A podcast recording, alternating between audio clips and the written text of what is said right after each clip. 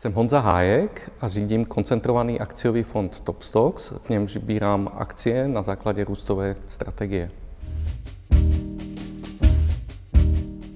Milí přátelé, já bych vás chtěl přivítat u dalšího dílu speciálního našich rozhovorů, jak podnikají profesionálové, nebo v našem případě dneska spíš, jak pracují profesionálové, protože mým dnešním hostem není teda podnikatel, ale je to výjimečný profesionál, investor Honza Hájek. Honzo, vítej, ahoj, díky, že jsi přijal mé pozvání k tomuhle rozhovoru. Uh, Honza uh, v podstatě sice je v pozici zaměstnance, ale je to zároveň jeden z nejúspěšnějších investičních manažerů vlastně v české moderní historii.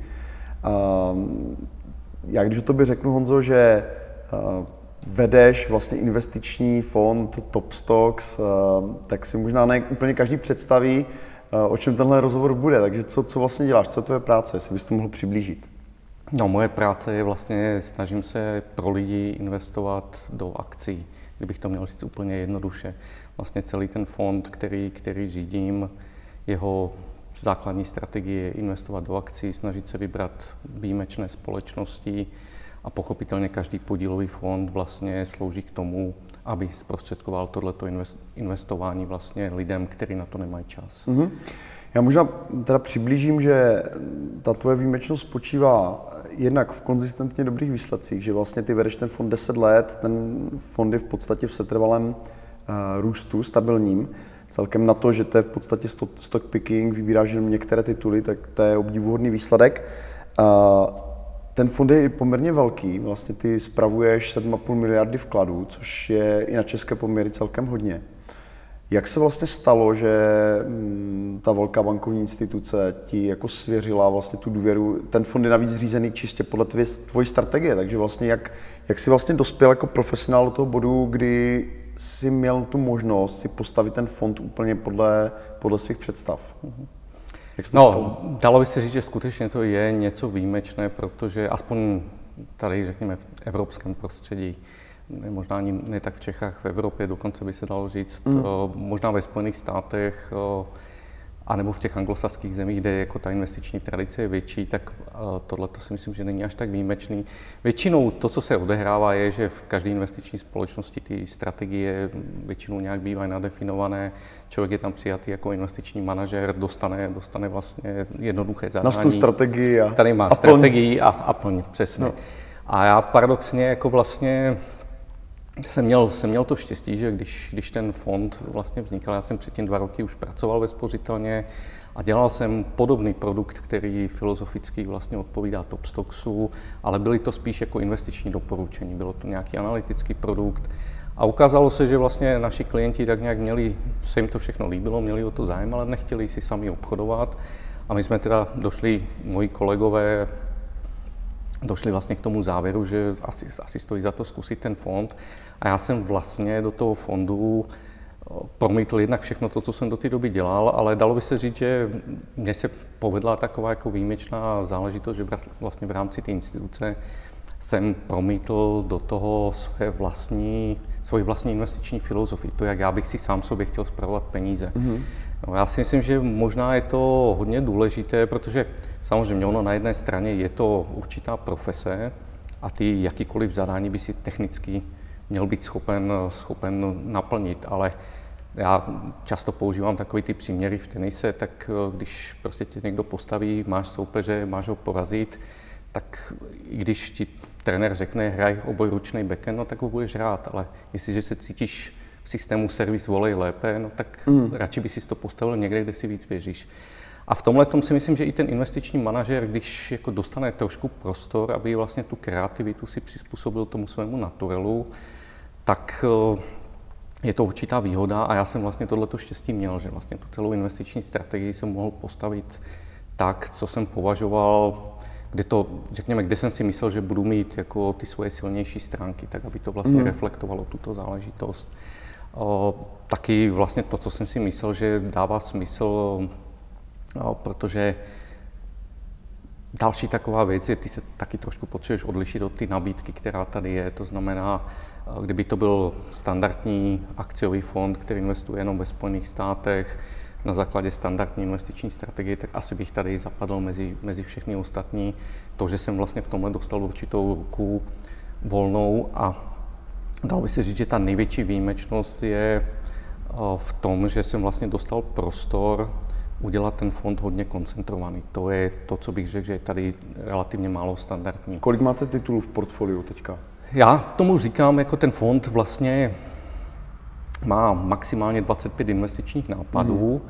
a historicky prostě vždycky jsem říkal, jeden nápad rovná se jedna společnost. Je tam dlouhodobě jedna výjimka, kde vlastně jeden nápad je malé portfolio 12 biotechnologických společností. Ale dalo by se říct, že ta koncentrace vlastně vychází, to bylo to, co to byl ten výsledek celé té mojí filozofie. Já jsem vlastně tak nějak věřil, nebo to, co jsem chtěl do portfolia dostat, tak to byly výjimečné společnosti. Věřím tomu, že má smysl investovat do výjimečných společností, firm, které jsou něčím zvláštné, něco dokážou dělat hmm. mnohem lépe než všichni ostatní. No a když jsem tuhle tu myšlenku měl, tak samozřejmě to, co jsem si okamžitě uvědomil, je, že takových výjimečných společností nebude 200. Mm-hmm. Bude jich spíše méně než více. Určitě mě to bude stát spoustu práce, úsilí, vlastně nějakou takovou společnost najít, pochopit, vlastně přijít na to, v čem je ona výjimečná. A proto vlastně jsem pak i chtěl, aby, aby to portfolio bylo spíše úzké, koncentrované, protože jako čím více společností tam paradoxně máš, tak tím více se vlastně posouváš někam jako mm. že se spokojíš s nějakou proměrnější společností. Jasně.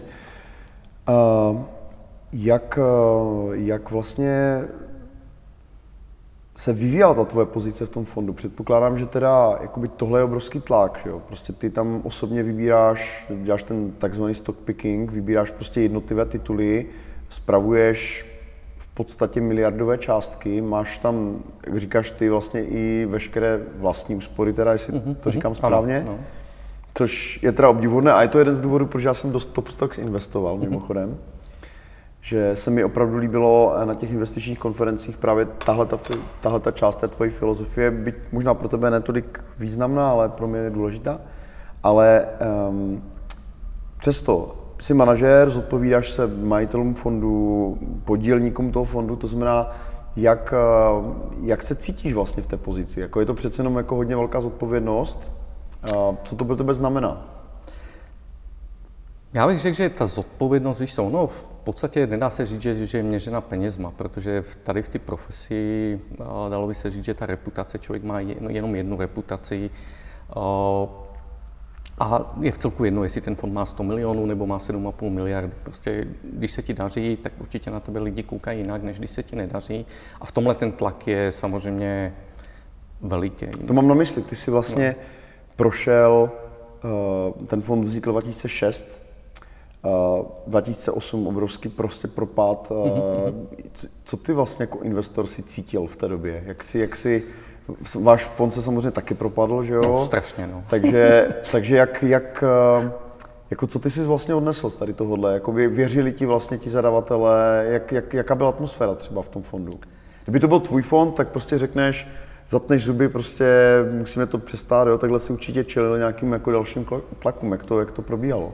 Já bych řekl, že on ten tlak samozřejmě jako byl velký, ale současně byl globální chaos. Já si myslím, že mnohem horší by bylo třeba, kdyby jako mě se stalo jako jedinému fondu tady na trhu, že spadlo hmm. o těch 60%, jak jsem spadl v roce 2008 a všem ostatním ne. To je hmm. podle mě ta podstatně horší situace. Samozřejmě když je finanční panika, tak bohužel, jako já, když jsem ten fond zakládal, tak furt jsem si říkal, když budu mít výjimečné společnosti, tak on ten fond nespadne. Hmm. Aspoň nespadne tolik. No a pak se ukázalo vlastně, když přišla přišla krize a vlastně jaké po, ponaučení si člověk jako hmm. může z toho vzít, tak já musím říct, že po těch letech vlastně jediný, co, co si dokážu představit jako ponaučení, je očekávané neočekávané. Mm. No, protože to, co se tam odehrává, je strašně těžko pochopitelné. Takže zkrátka čekat černou labuť za každým rohem. To, to já nevím, že jestli, přijde po každé, ale No, já zase historicky, když jsem třeba předtím chodil přednášet, tak já, já mám občas pár takových kacířských jako čtení a jedna z věcí byla, že vždycky jsem říkal, já když čtu knížky o historii finančních trhů, tak tenkrát, jako jsem říkal, no já bych si chtěl jednu finanční, pořádnou finanční krizi prožít. Protože člověk, jako když to pročítá, tak vlastně nerozumí tomu, proč ty lidi se tak iracionálně chovají. No a pak do toho spadneš, pak jako se to vlastně celé odehraje A, a vlastně taky nevíš, protože vlastně celé to rozhodování, ono je strašně těžko postavit jakoukoliv investiční strategii na nějaké iracionalitě. Mm. A z mého pohledu, jako určitě samozřejmě pro mě to byl velice dobrý test, ty investiční strategie, protože se ukázalo, že má smysl být třeba v těch dobrých výjimečných společnostech. Oni mi tam žádná nespadla, jako sice měli třeba dva, tři, čtyři kvartály problémy, co se týče ziskovosti, mm-hmm. protože byla stlačená, ale nakonec se ukázalo třeba jedna z věcí, co jako já jsem z toho vyšel velice dobře, souviselo s tím, že vlastně když jsi lídr někde ve svém podnikání, tak většinou tam máš někde na pozici 4, 5, 6, 7 konkurenty, který tě, já tomu říkám, otravují. Mm. Prostě mají nízký marže, nízký ceny, nekvalitní výrobek, většinou jsou zadlužený a prostě mm. znepříjemňují život jako v tom podnikání. No jenom, že tyhle ty hráče pak to jako v té krizi smete mm. a najednou jako vlastně, když se jde nahoru zpátky, tak ty moji lídři, dalo by se říct, že částečně bezpracně získali část toho trhu, o který by se nikdy nesnažili, protože ty se nikdy nesnížíš k tomu, že jdeš s kvalitou výrobku dolů, aby si mm. tenhle ten segment získal.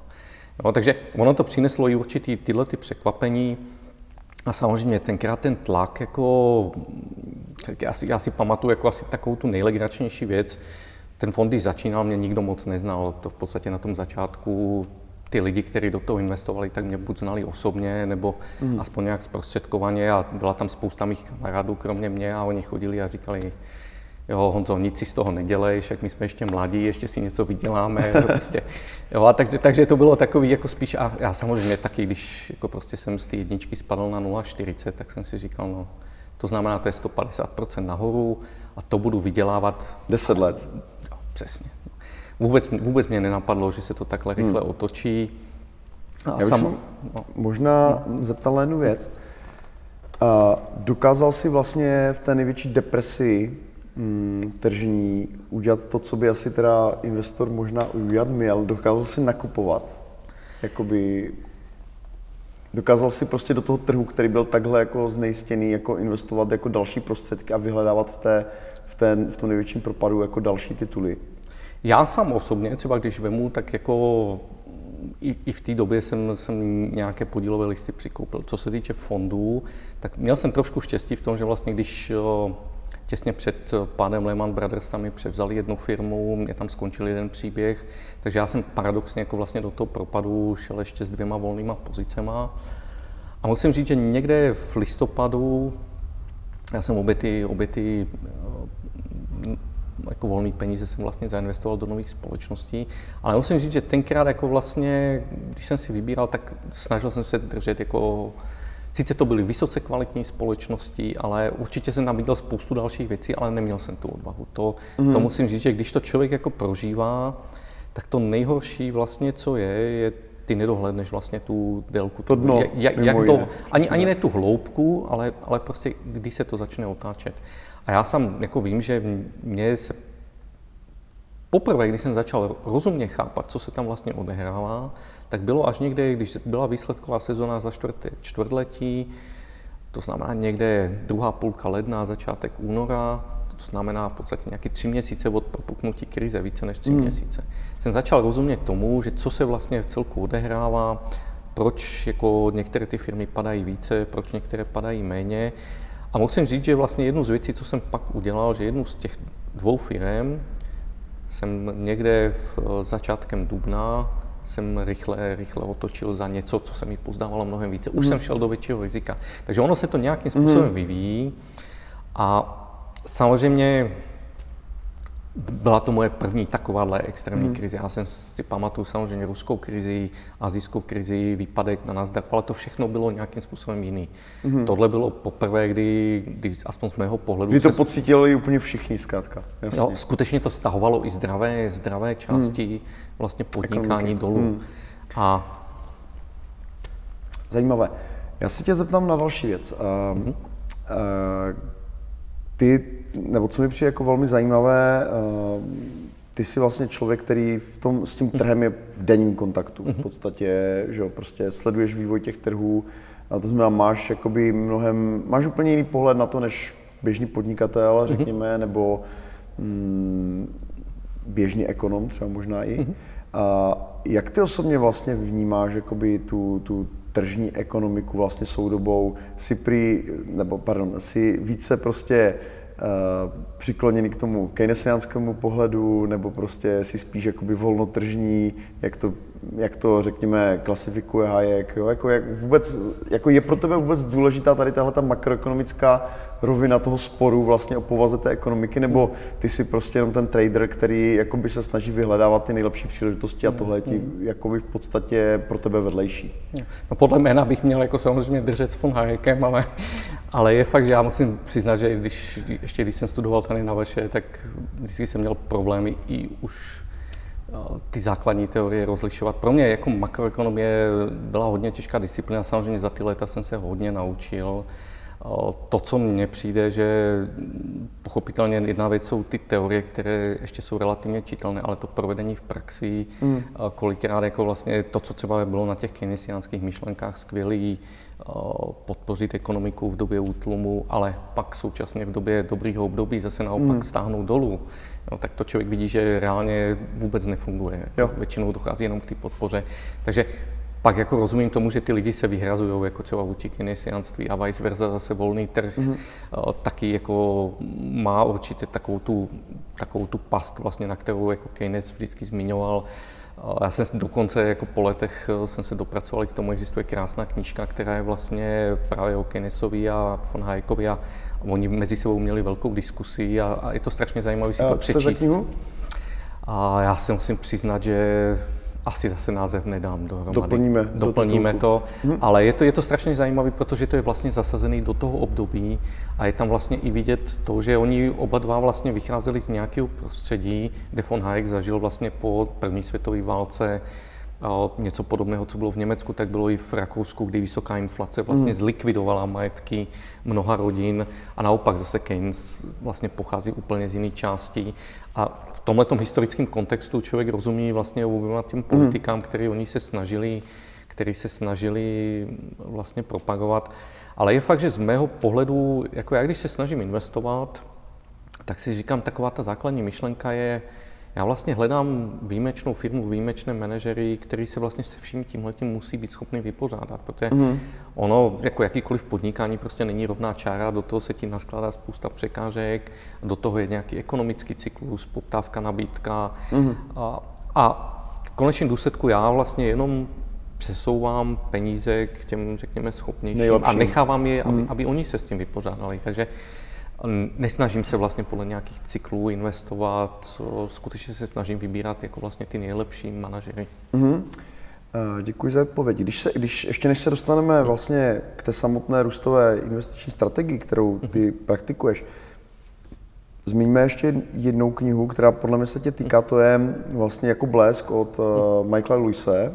Uh, v podstatě problematika high frequency traderů, kteří v podstatě pomocí super rychlých počítačů a prioritního přístupu vlastně na ty trhy v podstatě holí všechny investory vašeho typu, kteří na tom přicházíte. Když, když se z tohoto dozvěděl, že ten HFT trading existuje, že vlastně tady ty firmy vydělávají v podstatě 365 dní v roce, jako co to, změnilo to něco, nebo jaký je tvůj vlastně pohled tady na tuhle, řekněme, z mého pohledu parazitující vlastně část toho trhu? No tak byl to šok, jako já nemůžu popřít vlastně, když jsem si to přečet. On technicky On jako, dobře píše. no, samozřejmě Michael Lewis jako skvělý knížky píše, to, to všechno se čte velice dobře, ale, ale tohle byl samozřejmě takový ten pohled, že člověk má kolikrát pocit, že rozumí všem zákon, zákonitostem a záludnostem, hmm. které jako vlastně ho denodenně potkávají a najednou zjistí, že ne.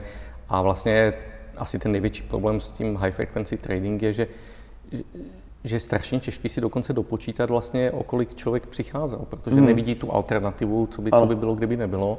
Na druhé straně, jako ono, vždycky ty trhy, tak jak byly organizované, tak vždycky ten, kdo by se dalo říct, že je organizátor toho trhu, hmm. tak vždycky existovaly spready brokerské, ano. rozdíl mezi bit offerem.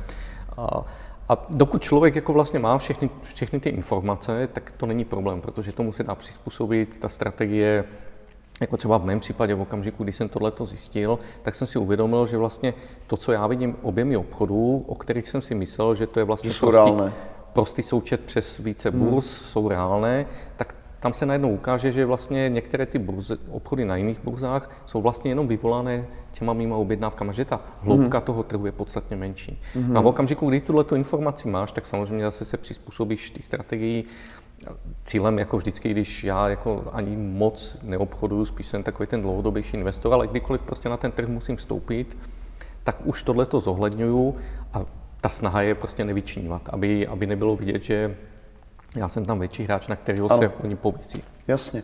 Eh, když se na to ještě podívám jakoby z takového dlouhodobějšího hlediska, jenom taková otázka stranou. A jako znepokojuje tě jakoby zvyšující se podíl vlastně toho počítačového obchodování na těch trzích, jakoby to, že vlastně o těch obchodech vlastně rozhodují přímo ty algoritmy, že vlastně ty v podstatě mm, na, na rozdíl od doby před nějakými 15 lety vlastně čím dál tím víc jako soupeříš s tou počítačovou inteligencí při tom investování, nebo je to pro tebe jako tak, je ten trh tak velký, že, že to v podstatě není rozhodující pro tebe, protože to, ten HFT může být v podstatě jenom jakoby vlaštovka jakoby mnohem většího trendu, kdy vlastně do toho, do toho obchodování zasahují počítače. Že jo? Hmm. Tak mě to připomíná dobu, já vlastně mě, když bylo 19-20, tak jsem hrával šachy a přemýšlel jsem o kariéře profesionálního šachisty a v té době už počítače jako samozřejmě začaly, začaly nastupovat a teď, teď v podstatě je trend, že když hraješ šachový turnaj, tak v podstatě když ti zazvoní telefon, tak tě okamžitě kontumuje, protože už ten telefon je schopen hrát jako podstatně rychleji. Ale na druhé straně, myslím si, že i tam je strašně moc podobného jako eh, v obchodování, jako v krátkém obchodování ten počítač určitě je rychlejší. Hmm. To, to samozřejmě i v šachách, kdyby hrál prostě velice krátké okamžiky. Ale myslím si, že určité věci jako dohlednout, a to, co dělá výjimečný investor i výjimečnými investorama, je dohlednout třeba, jak ta situace bude vypadat za 4-5 mm. let, jo. tak to kolikrát, to je vlastně jak předpověď počasí. Předpověď mm. počasí taky je skvělá, na jeden, dva dny je skoro stoprocentní ale kdybys měl odhadnout počasí na půl roku, no tak mm. tam ty počítače, i když mají množství dat, tak je to těžké. Mm, pro ně pořád neřešitelný, řekněme. A myslím si, že, myslím si, že i v tom investování tam stále zůstane nějaká část toho, která je velice těžce kvantifikovaná, to znamená, nejsi schopen vlastně napsat ten algoritmus. Mm. O, dalo by se říct, že vlastně v investování to nejtěžší, nebo to, to nejdůležitější, co je, je si klást správné otázky. Mm-hmm. Jak naučit počítač, aby vlastně kladl správné otázky a dostal se ke správným odpovědím. Mm-hmm. Nebo to ti vlastně ukáže ten obrázek toho, že proč ta firma je výjimečná. Když Jasně. rozumíš tomu, jakých lidí se máš na jaký věci zeptat. No. Mm-hmm. Tak eh, já mám ještě pro tebe taky pár otázek. Mm-hmm. Doufám, že vím, jak klást otázky, takže v druhé části našeho rozhovoru si ještě řekneme něco o té růstové investiční strategii. Takže díky za tenhle úvod, krásný a budeme pokračovat za chvíli. Honzo, já bych se tě teďka vlastně v této druhé části toho našeho rozhovoru rád zeptal detailně a prakticky vlastně na tu růstovou investiční strategii. Eh, ty vlastně v Česku patříš vlastně takovým předním vlastně stoupencům tady téhle mhm. investiční filozofie. A mm, já jsem se vlastně s tebou setkal na těch eh, investičních konferencích, které mhm, mhm. pořádá Dan Gladiš s Lenkou Šánovou. Dan je z rozhovory, které jsme s ním dělali, on je prostě spíš hodnotový investor, nebo se tak profiluje. Takže kdybys měl ty představit tu svoji filozofii, jak, jak, co bys o tom řekl? V čem to spočívá vlastně? No já Prvně si myslím, jako ono standardně, když si otevřeš jakýkoliv odborný časopis, tak eh, řekněme takový to první rozdělení value, to znamená hodnota versus growth, růst, mm-hmm. je většinou spojeno s oceněním, že value investoři kupují nízké ocenění, mm-hmm. růstoví kupují vysoký. A já musím říct, že v mém ponímání je to spíš eh, jako krátkodobý investor, dlouhodobý. Já si dokonce myslím, že Dan Gladiš je mnohem víc růstový investor, než on sám jako si to uvědomuje. Protože když si to představíš vlastně na kurz akcie, vždycky mají vliv jenom dvě věci. Jak rychle ti ta společnost roste, to znamená, co se odehrává na fundamentech, a druhá věc, co se odehrává s oceněním. A ty můžeš vlastně vydělávat na tom, jak se za dobu ty investice vlastně ta společnost vyvine, mm. anebo jak se změní názor na tu společnost. A myslím si, že čím jako člověk investuje v kratších investičních horizontech, tak tím jako větší váhu má třeba to, že ty si říkáš, dobře, ta společnost třeba ani tak rychle neroste, ale nelíbí se mi to ocenění, myslím si, že to ocenění je příliš nízko a ono by se mělo změnit správně, mm-hmm. i když by to odpovídalo nižšímu růstu společnosti. Ano. A na druhé straně, když investuješ dlouhodobě, tak mnohem víc podle mě dostává, jako je strašný rozdíl, když máš společnost, která ti roste 5% ročně ziskovosti nebo 10% ročně. A když hmm. tohle to držíš 10 let, no tak ten rozdíl se ti promítne, i když prostě koupíš na nízkém ocenění nebo ne. S tím hmm. oceněním je mnohem víc spojeno to, že člověk musí správně jako trefit ten okamžik, kdy se to ocenění změní. A pro mě, jako vlastně já, proč já se definuji jako růstový investor, tak já tomu říkám tak, že vlastně já nechci kupovat společnosti, o kterých si myslím, že to jejich podnikání je průměrné nebo podprůměrné, že ta mm. společnost nějakým způsobem neroste. Protože v okamžiku, kdy tohle připustím, tak vlastně moje jediné zhodnocení je právě na, tom, na ty změně ocenění. Mm. A to já jako jsem zjistil, že, že tohle se mi odhaduje podstatně lépe, než přijít na to, co je výjimečná společnost. Mm. A když už na výjimečnou společnost najdu, tak samozřejmě taky někdy jako chci, aby to v tom ocenění nebylo, protože Dalo by se říct, že ta investiční příležitost nebo celé investování je jednoduchý. Jo? Mm-hmm. Když to že investování je najít dobrou společnost a vidět to dříve než ostatní. Mm-hmm. Jo? Když tyhle ty dvě věci do, dodržíš, tak máš šanci na nějaký nadprůměrný výnos. A všichni víme, že já nevím, je spousta skvělých společností. Ale někdy je to v tom ocenění. To znamená, jako taky i růstovou společnost by si optimálně chtěl koupit za cenu nebo za ocenění, mm-hmm. které ještě vlastně tenhle ten budoucí scénář sobě neskrývá. Takže když to To zase mám společný já jako mm-hmm. určitě s těma lidma jako mm-hmm. value, ale to, co si myslím, co se od nich odlišuju, je skutečně to, že já si nekoupím asi společnost, třeba nějakou elektrárenskou rozvodnou společnost, o které mm-hmm. vím, že vlastně Neroste, elektřinu neprodá. Každý rok, když mm-hmm. si prodá o procento víc, jo, jo. tak to je, to je maximum. Jo. To znamená, jakoby tvou specialitou, pokud to teda řeknu tak, jak to chápu, to tvoje vysvětlení, je tedy jako zaměřovat se na společnosti, které jsou jako pokud možno vysoce růstové, že tam vidíš ten velký potenciál nebo ho částečně vidíš i na těch historických datech a zároveň pro tebe není až tak podstatný, jako jestli to mm, aktuální ocenění je o 10% nahoru nebo dolů, prostě snažíš se to koupit v momentě, kdy, kdy na to přijdeš a dřív, než se to promítne do té ceny, jako víc, jo? Nebo no, jestli to, teda, se říct, jestli to, jestli to chápu dobře, jo? abych to zrekapituloval. Ocenění je taky důležité, ale ne, spíš to je o tom, že když se s oceněním za dobu mojí investice nic nestane, tak mě to nevadí, protože já vím, že vlastně na tom, jak porostou tržby, jak poroste mhm. ziskovost, mm. já vlastně zrealizuju ten svůj výnos. Mm. Nesnažím, se, nesnažím, nesnažím se spolehat na to, spíš si hlídám to, že aby to ocenění příliš nešlo dolů, protože když půjde dolů, tak ti to samozřejmě odebere to, co ta společnost vygeneruje. Mm. A to, co podle mě je kouzlo... Ocenění, aby jsme byli přesní, ocenění teda nemyslíš cenu, ale prostě vztah ceny a vlastně tak, to fundamentu tak, té společnosti. Tak, přesně, protože tohle to ti vlastně vždycky říká něco o té společnosti. Ten samotný kurz jako číslo ještě hmm. je nic nevypovídající hmm. hodnota. Jasně. No a podle mě kouzlo jako vlastně růstového investování... Na který, jenom, no. na který, na který faktor se díváš, jakoby třeba primárně, ten, na který se díváš, protože těch indikátorů je hodně, takže co je takový ten tvůj první oblíbený nebo první dva? Dalo by se říct, že price earnings je takový ten nejzákladnější, hmm. ale člověk si vlastně ty dvojčky může postavit jakékoliv. Je price to sell, to znamená cena versus tržba, cena versus cash flow, enterprise value, což už se ti vlastně dívá nejenom na tržní kapitalizaci, mm. to znamená cenu akcie krát počet akcí, ale i třeba budeme do úvahy dluh mm. a zase vůči EBITDA, což je nějaký, jako řekněme, indikátor provozního cash flow. Jasně. Těch eh, ukazatelů je hodně, dalo by se říct, že záleží pak eh, vlastně na každém, nebo jak to použiješ u jakého typu jako mm. vlastně společností.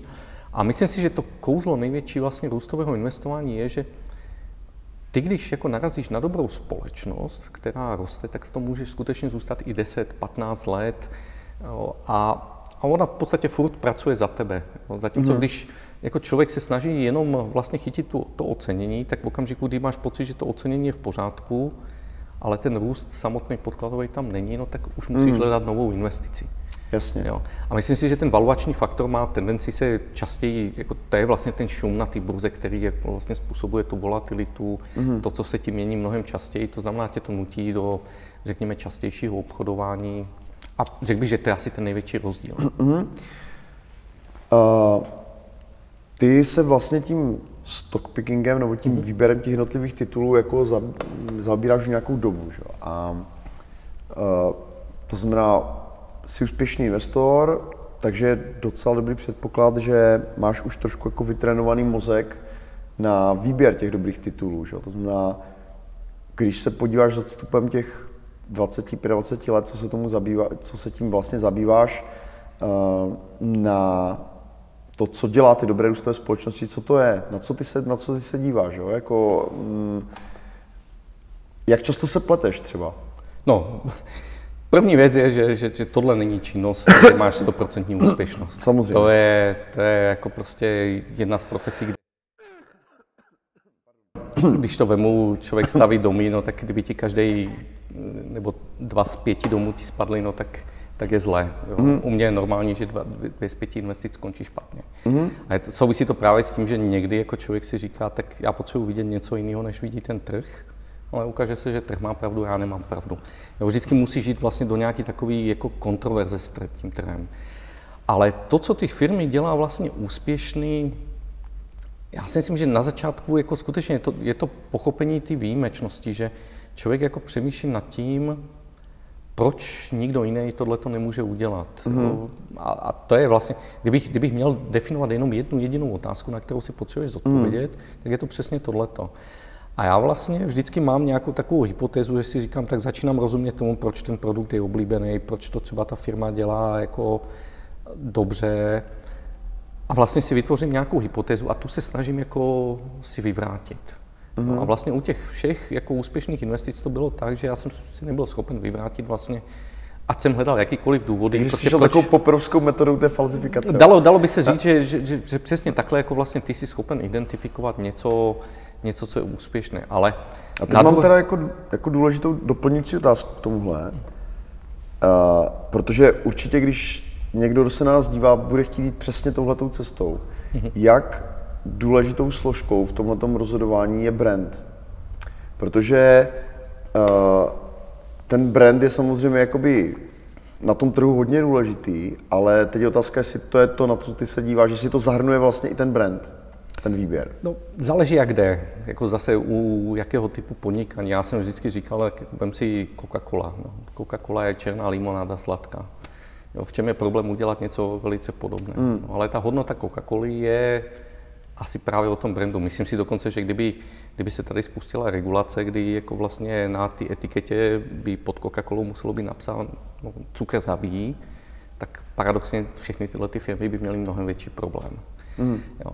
A to strašně záleží, jako je to u každé u každý firmy by se dalo říct, ale brand je jedna z věcí, jako všechno, co ti nějakým způsobem definuje výhodu. Já mám firmu v portfoliu, která vlastně dělá dámské prádlo, a to, co mě jako přišlo tenkrát, jedna z věcí takových těch strašně kouzelných, vem si, každá firma musí zaplatit těžké peníze za to, aby, reklam, aby udělala reklamu svoji nové kolekci. No, v případě Victoria Secret, to je vlastně, oni jednou za rok mají vlastně takovou tu modní přehlídku, kde všechny nejhezčí a nejlepší modelky si považují za čest, že vůbec můžou jít předvádět to prádlo. Mm. A všechny televizní stanice vlastně platí těžké dolary za to, aby to mohli vysílat. Mm kolik je takových firm, který jako vlastně má tuhle tu konkurenční výhodu. Jasně. Jo? Takže pokud... Takže hledáš pár takovýchhle mm. věcí, ono se ti to spojí pak do nějaké mozaiky. Mm.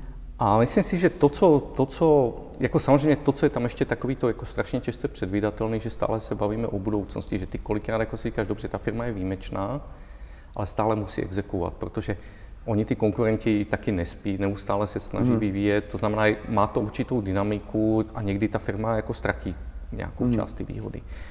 Ale nějak tak si nepamatuju, že vlastně, že by na začátku jsem si říkal, že ta firma tu nějakou výjimečnost nemá a pak by ji nabila. Jako to, hmm. to se mi nestalo u té investice. Jo. Mm-hmm. Když se ještě vrátím eh, k tomu, na co se díváš, eh, podle čeho ty říkáš, dívám se na vývoj vlastně ziskovosti té společnosti. Na jaké parametry se díváš? Na čistý zisk nebo na obrat a Nějaký, jo? Jako, jaké jsou, jaký, jaký ukazatel je pro tebe takový ten rychlý indikátor toho, ano, tahle ta společnost jako roste? Tak u mě to začíná vždycky fyzickým množstvím. Jo? Jako jakýkoliv produkt Aha. máš, tak to chceš, aby se to prodávalo hmm. více kusů. Takže jednotky prodeje? Jednoznačně jednotky. Jako třeba hmm. kdykoliv já třeba se nesnažím ani moc investovat někde, jako třeba je právě elektřina. Jo. Elektřina jo. jako takový množství moc neroste, ale lítá ti tam cena. Mm-hmm. Cena je pro mě podstatně hůř předvídatelná veličina. No ale pak, kdybych řekl takovou jednoduchou rovnici, to, co bych jako obecně chtěl vidět, je roste fyzické množství. Optimálně ty tržby by nějak měly být v tomhle v relaci. Mm. A pak, když jdeš vlastně dál dolů, výsledovkou, tak to, co by si optimálně chtěl vidět, je, aby ta firma nemusela vynakládat více nákladů na dosažení další jednotky tržeb. Mm-hmm. No, to znamená, časem, aby ti třeba provozní zisk rostl rychle, abys tam měl nějakou provozní páku, to znamená, využíváš lépe ty náklady, mm. které už tam jednou jsou zabudované. A aby ta firma se nemusela zadlužovat nebo emitovat další kapitál ke svoji expanzi. Aby to svým způsobem, dalo by se říct, aby to šlo tak jako relativně hladce. No, naopak, aby v té firmě zůstávalo více a více peněz, které zase může reinvestovat někam jinam, mm. případně jako vlastně může skupovat vlastní akcie to je, to je něco, co, co bych samozřejmě chtěl u těch firm všech vidět. Faktem je, že, že jako to podnikání nikdy není rovná čára. Prostě hmm. někdy se stane, že v nějakém kvartálu prostě to nezafunguje, a, ale chtěl bych to vidět dlouhodobě. Hmm. Když se podívám vlastně, a to, co já, dalo by se říct, že hledám u těch firm, já říkám, že ani tak nemůžeš kontrolovat cenu akcie, protože na to má vliv spousta věcí, co se odehrává na burze ale spíš chci mít něco jako kontrolu toho příběhu, to znamená tak dobře rozumět ty společnosti, abych rozuměl tomu, jaký typ informací bude od nich chodit. Mm-hmm. Jaké zprávy oni budou za půl jo. roku, za rok, za dva roky vydávat, kam ta strategie vlastně jde. Mm-hmm. A když tomuhle tomu rozumím a ta firma se takhle bude chovat, a je to jinak, než ten trh vidí, tak s vysokou pravděpodobností ta investice bude úspěšná. Mm-hmm. Geniální, výborně, super, díky. Uh, představme si, že se na nás dívají nějací nezávislí profesionálové, kteří podobně jako já si třeba, já, já taky se snažím vybírat akce, mhm. které mi přijou zajímavé. A jaké bys doporučil třeba nástroje třeba laickému investorovi, aby se dostal k těmhle těm jako informacím právě o té společnosti? Jsou samozřejmě servery, jako je eh, Google Finance, Yahoo Finance a další, Fortrade nebo mhm. desítky dalších. Eh, samozřejmě nějaké informace publikuje ta daná společnost, to už se člověk ale většinou musí právě dobrat těm jednotkám třeba prodaným, nebo tak to věřím, že to asi v těch veřejných přehledech moc není, ale co, co bys třeba doporučil vlastně z těch veřejně dostupných nástrojů pro ten screening, pro, ten, pro takovou mm. tu základní rešerži těch společností? S čím máš dobré zkušenosti? No, ono podle mě i v investování platí, že čím více času jako člověk tomu může věnovat, tím může mít lepší výsledky. Takže na tom, na tom by se dalo říct, že to je takový první základ. Druhá věc je, že těch informací je strašně moc a část toho umění je pochopit hned na začátku, jako čemu se člověk má věnovat. A jedna z těch věcí, co třeba pro mě je už za ty leta, ty se ptal jako na nos. Jo. A já říkám, že když mě něco na té společnosti překvapí, něco, co nečekám, tak si myslím, že je velká šance, že, že to současně i ten trh nevidí, že, že mm. vidím nějakou myšlenku a začnu se tomu věnovat. Jo. No a pak jdu po všech možných zdrojích, protože ono v konečném důsledku, já musím říct, že to není, jako že bys potřeboval nějakou nějaký extra vzdělání, protože v konečném důsledku všechny, všechny problémy musíš si dostat do nějaké přeložitelné podoby, kterou pochopíš.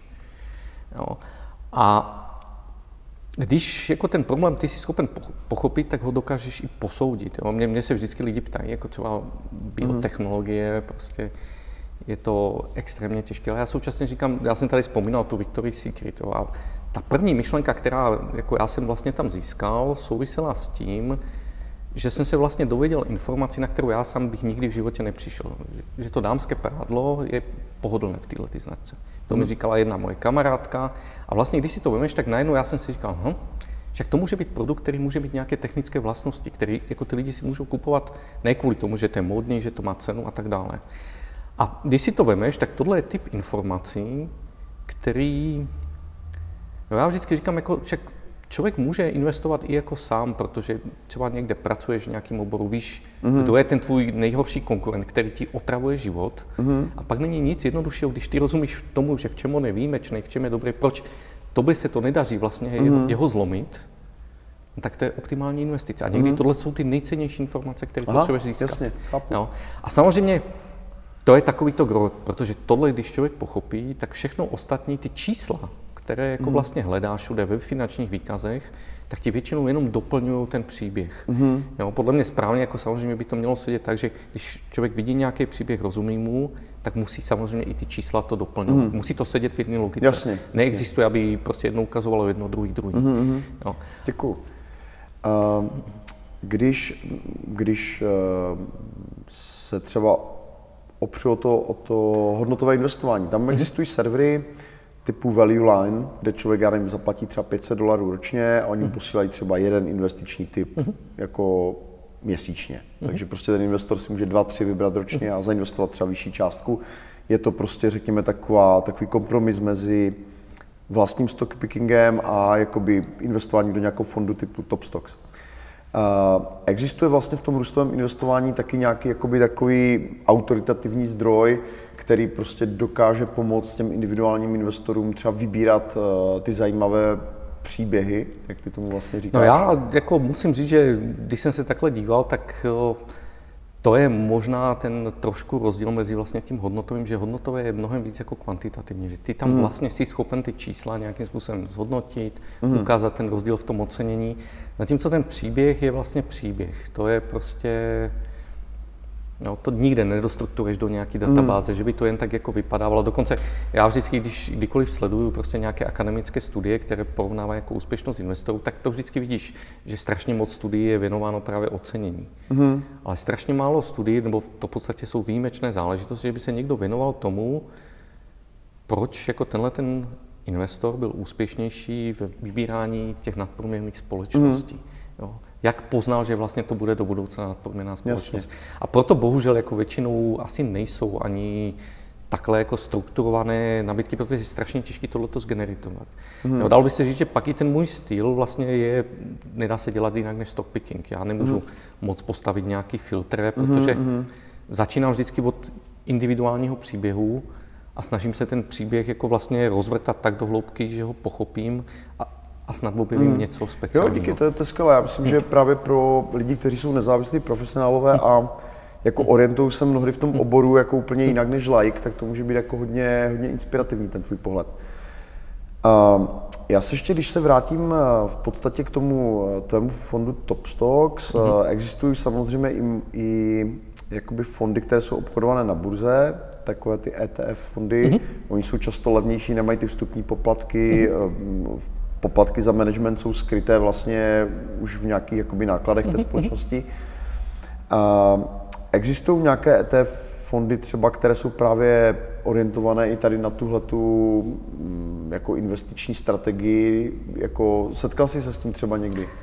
Ono to existuje, vlastně se tomu říká Smart Beta, jo? protože Smart Beta je vlastně, dal by se říct, hmm. zase velice podobný levný nástroj, ale zase to musí vycházet z něčeho, co je kvantifikovatelné. Mm. Samozřejmě já, já třeba vím, že mm, dělají se fondy i třeba jako narůstové věci, ale tam celý problém je v tom, že ty si říkáš, dobře, tak jestliže vemu z toho nejrychleji růstových společností, které nejrychleji rostly, jejich mm. ziskovost rostla v minulém roce, tak ještě musíš mít určitou kontinuitu, že těchto těch 100 společností taky Jasně. poroste do budoucna. Jo, hmm. dalo by se říct, že to nejtěžší v tom investování je, že vlastně ty vždycky vidíš jenom ten obrázek dnešnímu dní hmm. a furt musíš odhadovat do budoucna. A potom vlastně člověk tak nějak jako doufá, že vlastně to, co vidí, bude mít kontinuitu. Hmm, jasně. Jo.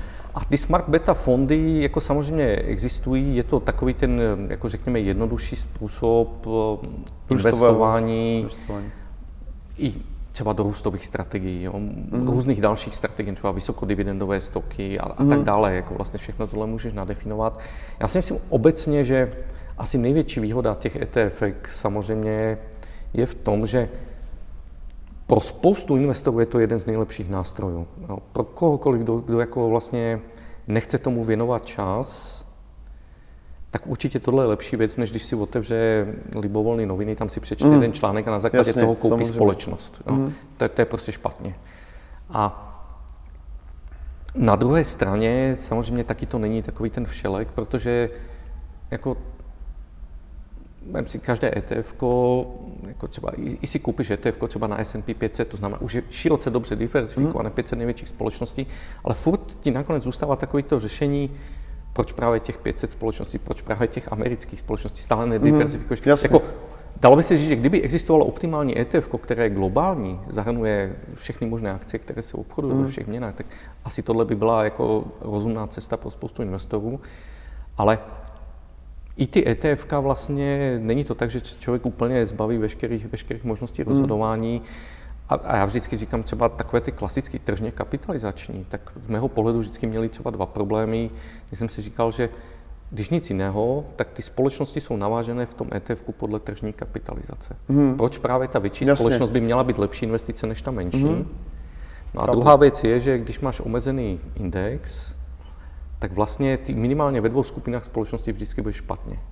V těch, mm-hmm. které budou vypadávat z toho indexu, tak ty máš a nechceš je mít, protože evidentně to budou špatné společnosti. Mm-hmm. A naopak, ty, které se v budoucnu do toho indexu dostanou, tak je taky nemáš. Mm-hmm. Jo? Dobrý. Děkuji za upřesnění. A úplně poslední otázka, mm-hmm. slušná odpověď. Já jsem mm-hmm. četl knižku, kterou si doporučoval od eh, Fishera, Common mm-hmm. Stocks, Uncommon Profits. Mm-hmm. Máš třeba ještě nějaký další knižní typ, který bys doporučil právě pro lidi, kteří by se chtěli vzdělat této strategii? Stačí aspoň jedna kniha, jako na takhle na závěr.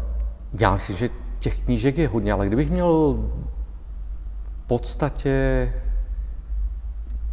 já nevím, Stačí Warren Buffett, jo. Peter Lynch, mm-hmm. ale z takových těch neznámých, John Neff, eh, podle mě velice, velice neznámý mm. investor, šikovná knížka. Phil Fisher má syna Kena mm. Fishera, který píše taky krásné knížky. A Výborně. asi tyhle. Tak moc děkuji. Honzo, chtěl bych ti poděkovat za rozhovor. Doufám, že to našim divákům eh, trošku ukázalo ten svět toho růstového investování a mm-hmm. moc se těším na tvoji další přednášku na investiční konferenci. Jo, děkuji moc krát. moc děkuji.